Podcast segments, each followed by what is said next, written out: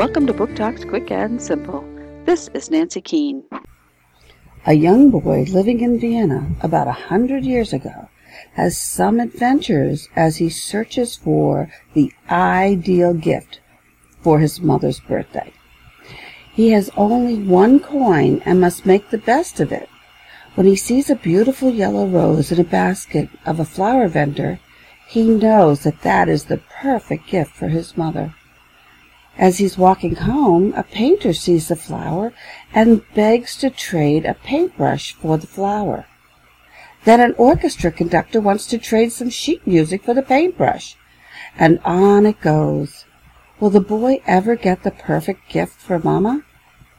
A Gift for Mama by Linda Ravin Lodding, Alfred A. Knopf, 2014,